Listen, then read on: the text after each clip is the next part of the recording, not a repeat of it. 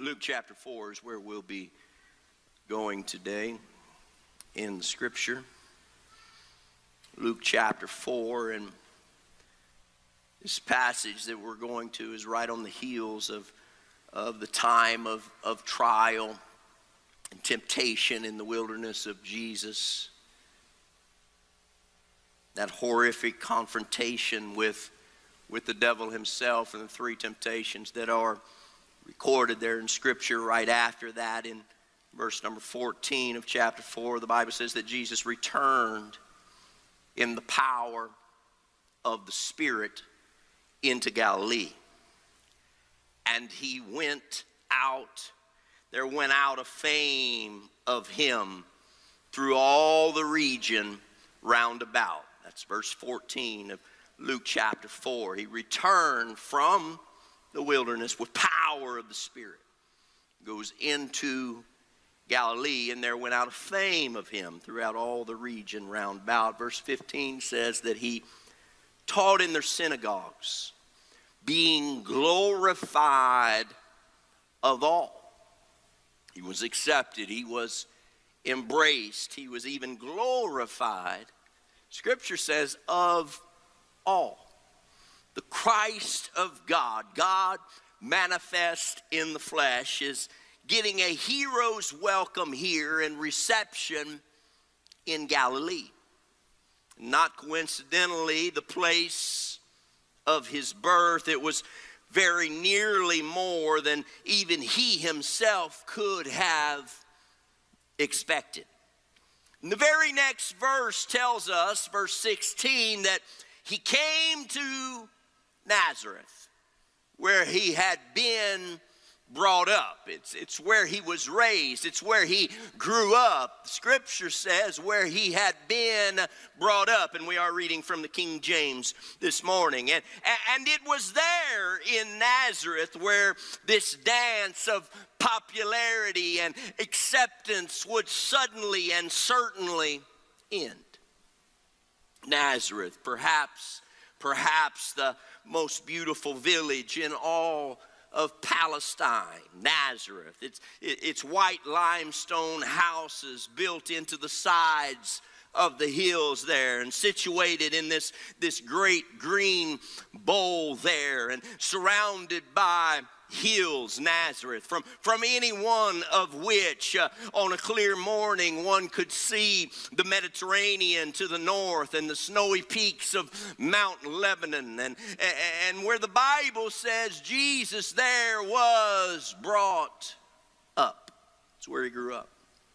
So the Savior is in Nazareth in the synagogue, no less, and it's recorded that it is on the Sabbath, where when he stood to read.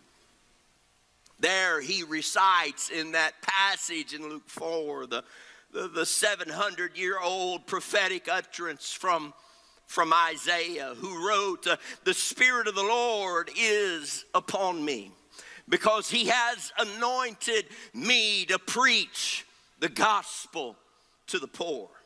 He hath sent me to heal the brokenhearted, to preach deliverance to the captives and the recovering of sight uh, to the blind, to set at liberty them that are bruised. 19 says to preach the acceptable year of the Lord. And the biblical record is clear when it tells us that, that having read those words in their hearing there, he closes the book and walks back over and sits down. I suppose not uh, so surprisingly, the eyes of all of them that were gathered in the synagogue that day were upon uh, him uh, and looking at him and fastened upon him. And his, Jesus' response to their attention was to say, This day, this very day is this scripture fulfilled in your ears. This day, as of this day. All of this is available to you. And apparently they received even that. For verse 22 says, For all bear him witness and wondered at the gracious words which proceeded out of his mouth until something happened, until, until somebody maybe got a glimpse or a, a memory and, and spoke the words, Is not this Joseph's son? Isn't this Joseph's son?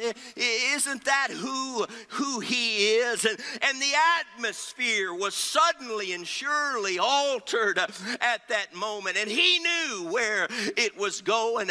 Jesus himself knew. And he said in so many words in verse number 23, he said, You will say to me, Physician, heal thyself. Whatever you've done elsewhere, do uh, here. And and in that moment, uh, the manifestation of God that was before them in Jesus Christ, uh, the visible, physical manifestation of the Almighty, lifted the shade on an incredibly powerful and pertinent truth uh, to all of us. Uh, when He told them, verse 25 through 27, that there were many widows, many widows in Israel during the days of Elijah. Many widows, many of them in the days of Elijah when the heavens were shut up for three years and six months, and great famine filled the land. But unto none of them was Elijah sent. There were many widows in that day, but not a single one in Israel was Elijah sent, save unto Zarephath, a city of Sidon, unto a woman that was a widow. Then he drove that dagger deeper still, and he says, There were many lepers not just a couple. He said many lepers in Israel in the time of Elisha, and none, not a single one of them were cleansed.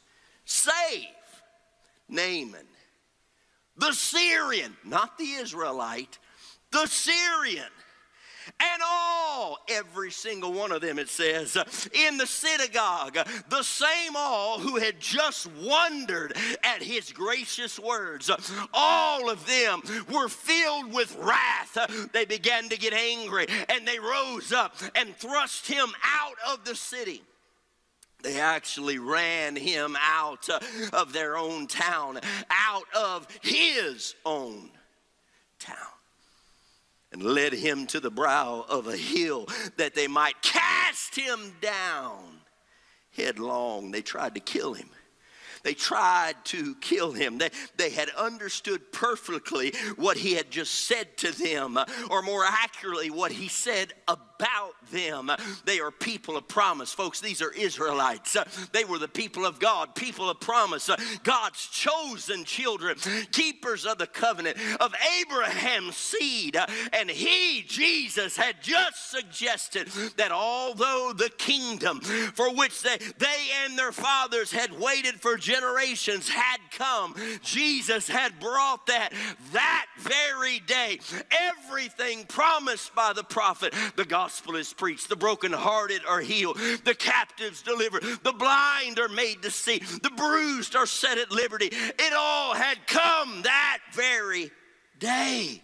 It was at their disposal, now available to them. Now their poor hear the gospel. Now their brokenhearted can be healed. Their captives delivered. Their blind recovered. Their bruised set at liberty. It was all within their reach now.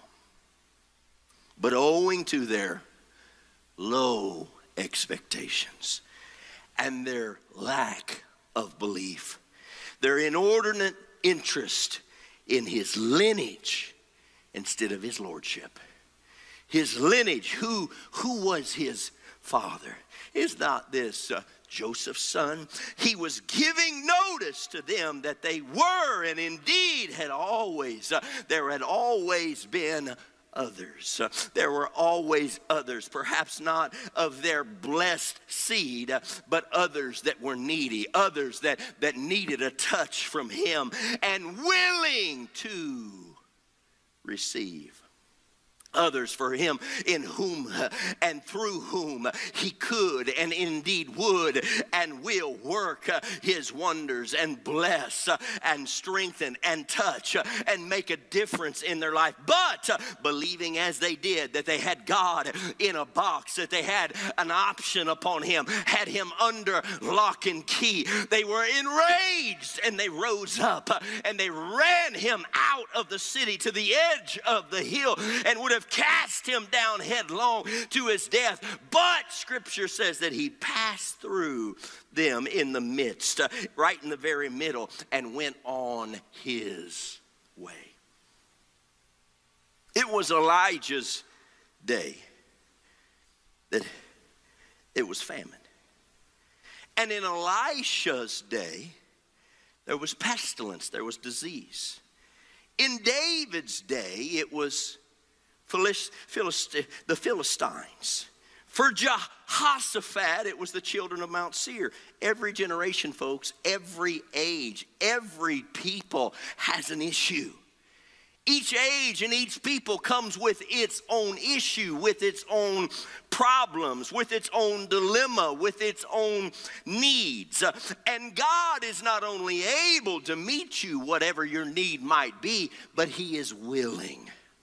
He's willing to work, willing to manifest His power. If you have an issue, sure, we all have issues, uh, but we have a God that is willing to work uh, on our behalf. We have a God that is not only willing and able, but He wants to help you. And He can make a difference in your life. And the record shows that when the people of promise do not believe in those promises, do not accept, do not embrace. they don't embrace and experience what God said He'll do, then that benevolence, that favor, that grace is bestowed upon others. Many widows in Israel, Jesus said. Many widows in Israel. But Elijah the prophet helps none of them.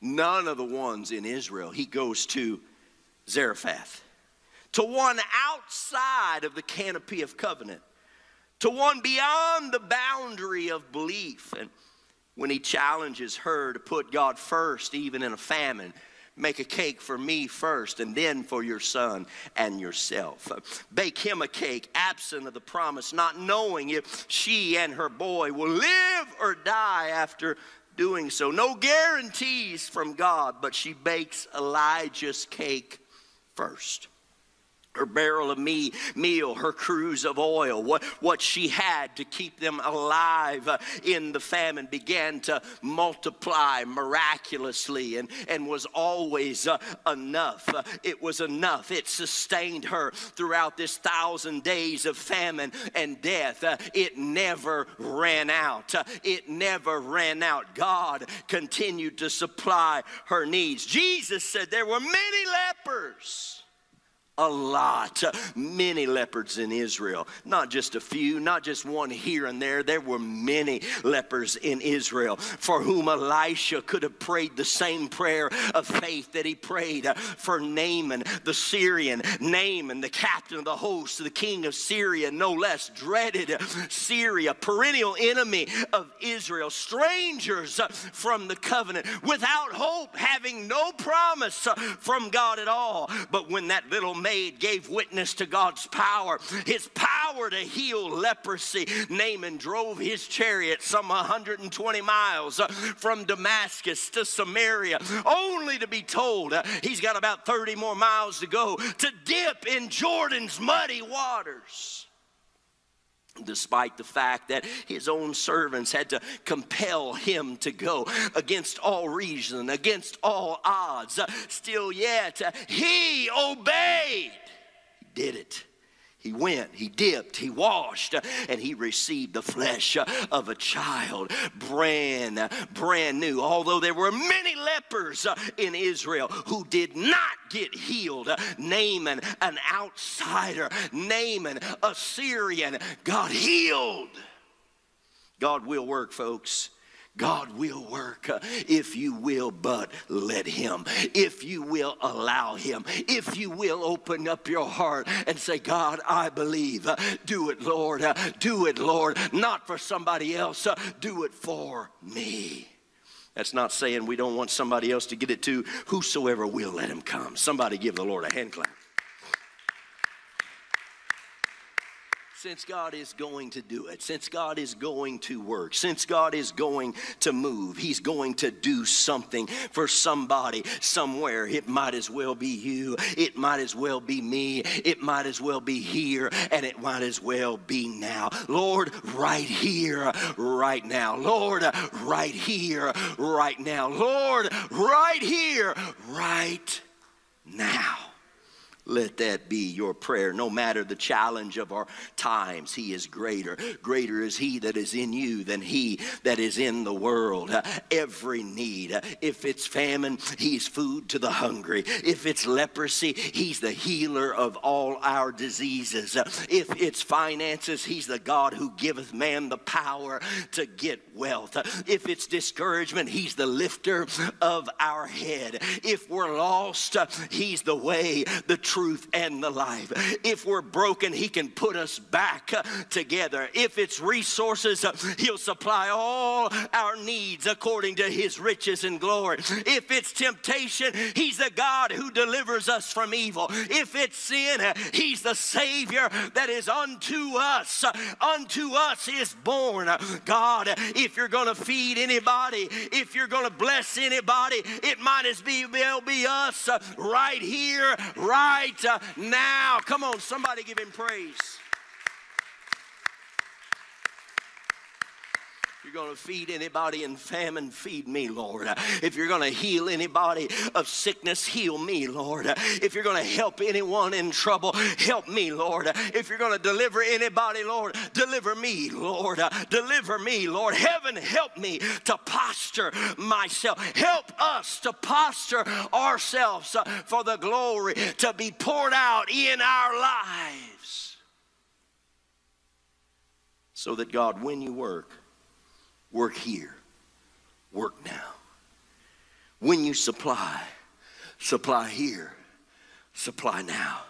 When you bless, bless here, bless now. When you save, save here, save now. Thankful for those that were baptized in Jesus' name last week. Let's give the Lord a hand clap. Nazareth asked, Is is not this the son of the carpenter? Isn't this Joseph's son? Familiarity breeds contempt. Too, too often they're among them too frequently in their presence. You see them all the time, and then and therefore you, you, you, don't believe much. Isn't it? Wasn't he raised right here? Did, didn't we see him uh, when he was little? He grew up right uh, here. A prophet is without honor save in his own uh, country. To them, he, he was just Joseph's boy, Joseph's son. Could it be that for some of us it's just another Sunday morning? For some of us, it's just, a, just another prayer. For some of us, it's maybe just another another song and another sermon, uh, another altar appeal, and just a, a few moments from now, another praise, uh, another prayer meeting, just another small group. Could it be that for some of us, he actually came with the intent on healing our broken hearts, uh, with the intent on recovering our sight, delivering our captives, setting liberty our bruised. But for whatever reason, he's driven uh, away. For whatever reason, he goes away to do something else, somewhere else, for someone else. Just read the narrative, it's clear. He, he kept walking. He moved uh, right amongst them through their midst, out of his hometown where he was raised or where he was brought up. He left uh, Nazareth. He moved on 20 miles. You continue reading uh, in that same chapter. He went from Nazareth to uh, Capernaum and, and taught them there at Capernaum on the Sabbath days. Uh, and they were astonished, uh, for his word was with power and authority, not as the scribes. He found somebody, Jesus did. He found a people who could still be astonished. And at least two places in the biblical record, Capernaum, not Nazareth, is called his own city. Folks, I want Jesus uh, to know He's at home when He comes here. He's at home when He comes here. 20 miles away in Capernaum, uh, unlike the most, uh, among the most unlikely people. He healed uh, many that were sick uh, of diverse diseases. He cast out uh, many devils. Uh, that, folks, is what is recorded in the Bible. In Capernaum, he in Matthew, Matthew 8 5, and the reading there, healed the centurion servant that was paralyzed. in Mark 2, he delivered a palsied paralytic that was carried of four friends. He raised up Peter's mother in law from a bed of affliction. Where? Capernaum. He cured the nobleman's son uh, in Capernaum. He called a few fishermen, namely Simon Peter, Andrew, James, uh, and John, uh, and the tax collector Matthew. He called them there. He delivered his message on the bread of life that cometh down from heaven. Where? Capernaum. He did that there. He cast out unclean spirits and he raised Jairus' daughter from the dead in Capernaum, not in Nazareth. He did those things in Capernaum. He'd gone to Nazareth.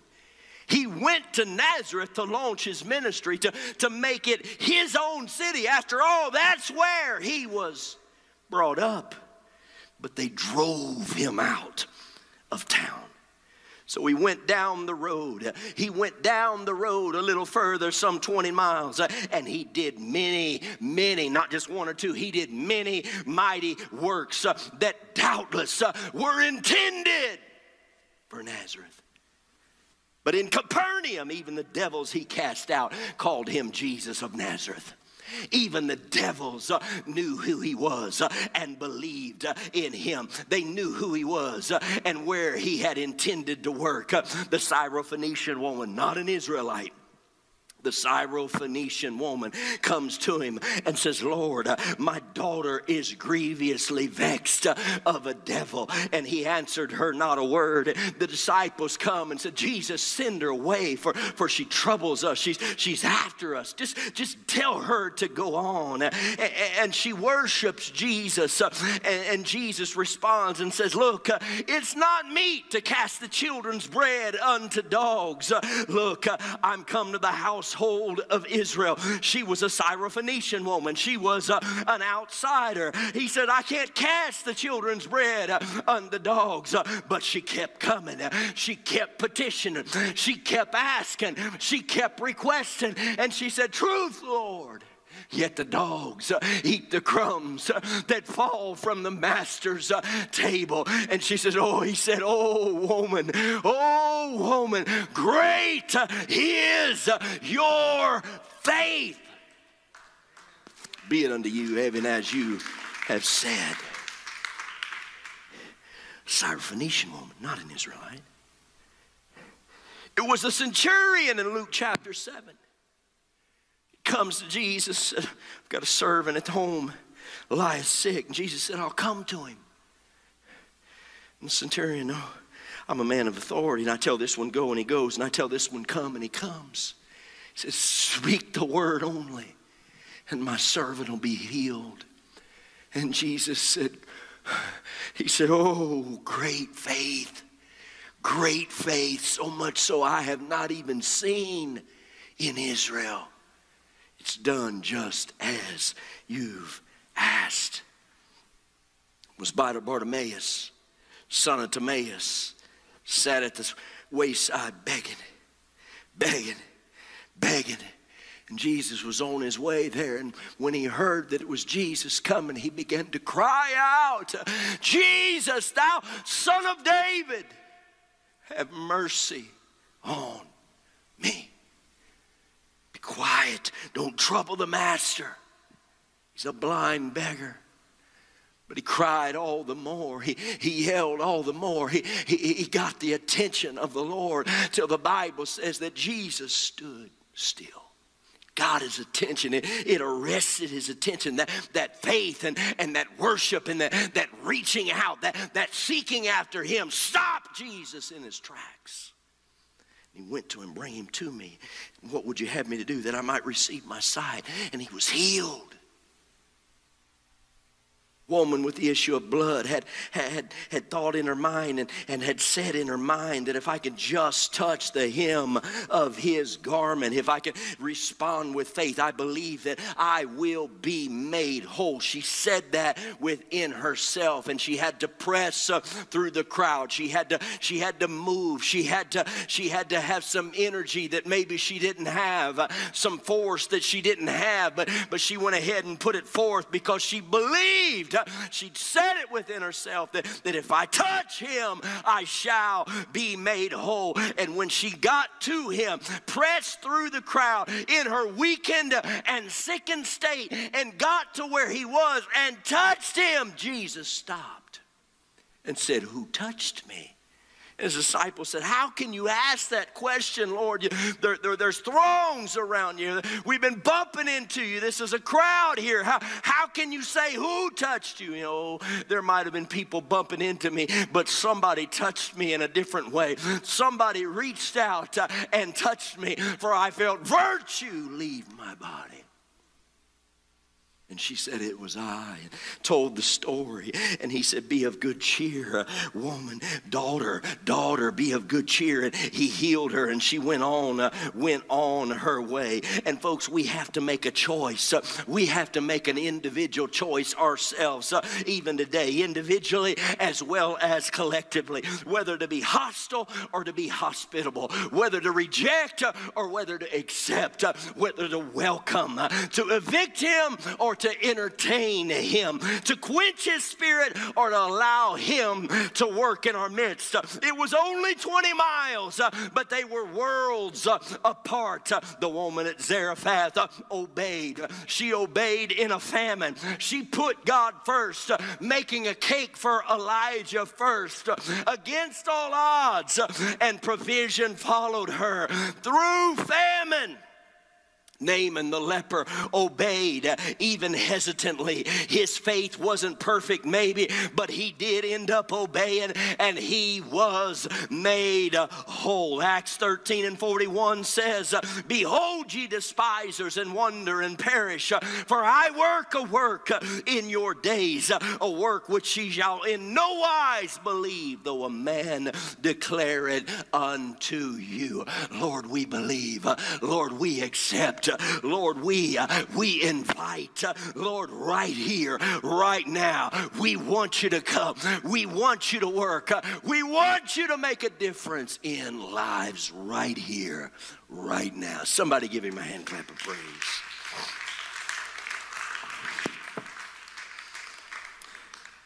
When the Jews were gone out of the synagogue, remember, Jews, Israelites, called, covenant, promises, provision given, placed upon them. The Gentiles besought that these words might be preached to them. They were hungry, they, they wanted it. God responds, folks, to our faith. It doesn't matter your culture, it doesn't matter your language, uh, every tribe, every nation, every tongue, whosoever will, let him come. Let him come we can posture ourselves, we can position ourselves to experience the supernatural of God. Lord, right here, right now, we believe, Lord. Have your divine way. Miracles, by definition, are a violation of natural laws. Natural law says this can't happen. But a miracle, boom, It happens. It's a violation of the natural laws. All like well trained trial lawyers, we instinctively object to any such violation. It goes against common knowledge, it goes against what we believe, it goes against what we know. Folks say science, science, science. Folks, it doesn't matter what science says, it's what the Bible says. Science changes through the years. Through the years. Study it. See it. And folks say, oh, you can't, you can't argue with science. I'll tell you what you can argue with. You cannot argue with the forever settled word of God. That's what you can't argue with. Look through history. Facts, quote unquote facts, change throughout history. In the day that we live today, and the Bible declared it, declares it of old in the Old Testament, that they will turn a lie into the truth. And folks, if we are not living in that day right now, today, more than ever before, common culture, behaviors of the culture, what the world says is right. Read an article just this week about Connecticut girls track. And, and, and they were so upset, and the, the girls were so upset because though they might have been the best in the entire state, they did not win the championships and they did not win the state title. Why? Because they were competing against men, competing against boys who wanted to call themselves girls. Folks, you can argue science all you want, but you can't argue the Bible. What the Bible says is true is true. That does not change with time. That does not change with, with a few people get in a room and say, oh, well, we don't want to offend this one. Well, you know, maybe they feel like this. We don't want to hurt their feelings. Believe the Bible, folks. As the day grows closer, and it's growing closer even right now, as the end day draws closer, it's going to continue to get worse and worse and worse. If you don't know what you believe, you better settle it right now. You better settle it. Study the scriptures. Know them for yourself. It can't just be what I tell you, can't be what grandma tells you, can't be what mom or dad tells you. You have to settle it in your own heart, in your own mind for yourself. Let God be true and every man a liar. Somebody give the Lord a hand. Miracles are not logical. And our natural tendency is to explain away what we cannot explain. Skepticism is a predisposition towards disbelief that is prejudiced by past experiences. What's happened in the past has somehow clouded, clouded minds. Skeptics throw the baby out with the bathwater, so to speak, because they cannot filter out what is false. Folks, the Bible is our filter. The Bible is our filter. Not what people think, not what philosophy may say, not what one may think or, or, or, or, come up with due to experience. The Bible is our filter. They have the dormant disappointment. Maybe you've prayed for a miracle, but, but it feels like God didn't hear a word that you say or you didn't see any results from it. I, I can't explain why some prayers aren't answered when we ask or, or why some miracles don't happen the way we want, but it's a mistake to allow a single disappointment to make you throw in the miracle towel altogether. We pull back on the reins of faith because we don't want to feel the sting of disappointment again. So we're kind of we're kind of jaded in our thinking by past experiences. In 1911, a Swiss psychologist was treating a 47 year old patient with no short term memory. At the beginning of every appointment, they would customarily shake hands. And then one day, the, the, the, the, doctor decided to perform a little experiment. When his patient reached out to shake his hand, he had a pin concealed in his hand. And he stuck her with that pin. Remember, no short term memory. No short term memory. Stuck her with the pin, and, She quickly withdrew her hand in pain. A few minutes later, she had no memory of the pinprick. She had no memory that it, that it took place. But from that moment on, she would not shake hands with him. She wouldn't stick her hand out and, and, and shake it. She wasn't sure why. She didn't, she didn't remember the episode. She didn't have that short term memory, but, but she felt like she could not completely trust him the residue of, of pain kept her from, from reaching her hand out. And, and, you think of a disappointment. Uh, think of a disappointment in your life as that, as that pinprick. Uh, it hurts. Uh, and when we experience a disappointment of, uh, of the faith variety, many of us uh, stop reaching our hand out towards God because we withdraw it because it hurts. We withdraw it and we don't want to do that. We, we want to protect ourselves from that disappointment, from that, from that pain. Is not this the carpenter's son? Isn't this the son of Joseph? Maybe you're in the house and you need a miracle in your life. Maybe you're here and, and you need a miracle. Maybe it's healing. Maybe it's deliverance. Maybe it's provision. Maybe it's a family need. You need Jesus to do something that you cannot do. You can't get it done by yourself. You, you need the Lord to step in, uh, step in and do it for you. You can't get it done without, without Him. That's one of those. In, bow your heads right now. Close your eyes. Nobody looking around. Who is that in the house this morning? You have a need in your life that you cannot get done without the Lord. Thank you. Anybody else? Thank you, thank you, thank you, thank you, thank you, thank you. Several hands, several hands. You can put your hand down. Second group of people in the house this morning.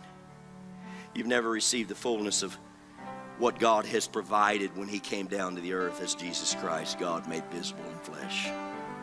He came that you might have life and that you might have it to its fullest, that you might live life more abundantly. You begin that life in Christ, first of all, by simply, simply believing, simply believing it's for you, believing that Jesus paid the price for your sins, uh, for your right standing with God. Now, it won't be the last time, but you have to have a first time that you repent uh, of all your sins, that you ask God to forgive you of your past. Uh, inward change of mind, repentance is a religious term that simply means an inward change of mind and an outward change of direction. That's a simplified uh, meaning. Uh, it's change. Uh, it's change. Uh, Bible says that godly sorrow worketh repentance.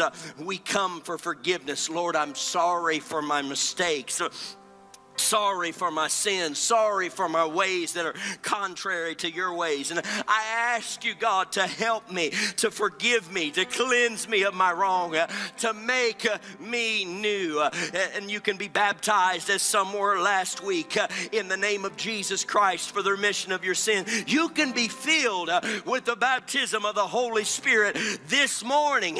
It's Christ in you, the hope of glory. It's the Spirit of God, and there's nothing nothing to compare to it in this entire world. I don't have words to explain how good it is. It's the Spirit of God not just being with you, but living in you. And then, thirdly, there's some here that maybe, maybe, and thirdly, but not leastly of these, sometimes things, sometimes upbringing, sometimes past experiences have caused people to see things or filter life through your past uh, experiences. Listen to me now. It's like that pin prick in your hand. Uh, you have life uh, experiences that you filter yourself through, and the experiences that happen day to day are coming through that filter. Some take things as personal attacks upon them when they're really not. It's really not anything personal. It's become a spiritual thing because of the wrong thinking that becomes associated associated with it. You've got to leave the Nazareth thinking uh, and get a Capernaum mindset. Uh, God is good all the time. Uh, Lord, let it melt me, but never allow it to harden me. Shape me, Lord. I need you to help me. It's time you quit allowing bitterness to rule your heart and mind. There's times when you have to get over it. You have to put a smile on your face and say, The joy of the Lord is my strength. So if you're struggling, struggling with something right now. Maybe it's forgiveness. Uh, you don't see how you can forgive them. Uh, they're the wrong party. How do I how do I reward them by forgiving? Uh, you can't believe that God will do it for you. If that's you with heads bowed and eyes closed right now, could you lift up your hand? Could you lift up your hand and say that's me? Yes, thank you. Thank you. Thank you. Thank you. Thank you. Thank you. Okay, everybody stand your feet right now. Everybody stand your feet right now. Several hands went up just a moment ago. We've got to have God. We've got to have God. We've got to have Him. Don't allow past experiences uh, to filter out uh, what God can do and what God will do uh, in your life uh, if you will but believe Him, if you will but accept uh, what He's doing. Uh, come on, let's worship Him all across this house. let's lift Him up all across this house. we need you, Lord. we believe, God. we don't want a Nazareth mindset. we don't want to pick it apart, Lord. we don't want to see the uh, the familiarity of, oh, is this not uh, Joseph's son? Uh, and we've seen this before, or we've heard this before, we've experienced that before, and it didn't work out. It, it didn't do like you're saying. Come on, no, we need a Capernaum mindset that says, Lord, uh, right here, right now. Lord, uh, right here, right now. I believe, God, uh, and I need you. I accept you. God, do what you want to do in my life. Come on, let's lift our hands. Uh, let's lift our hands. We need you, God. We need you, God. Come on, begin to reach out to Him. Begin to reach out to Him all across this house. Begin to reach out to Him all across this house. Lord, right here, right now, right here, right now. I believe you, Lord. I believe you, Lord.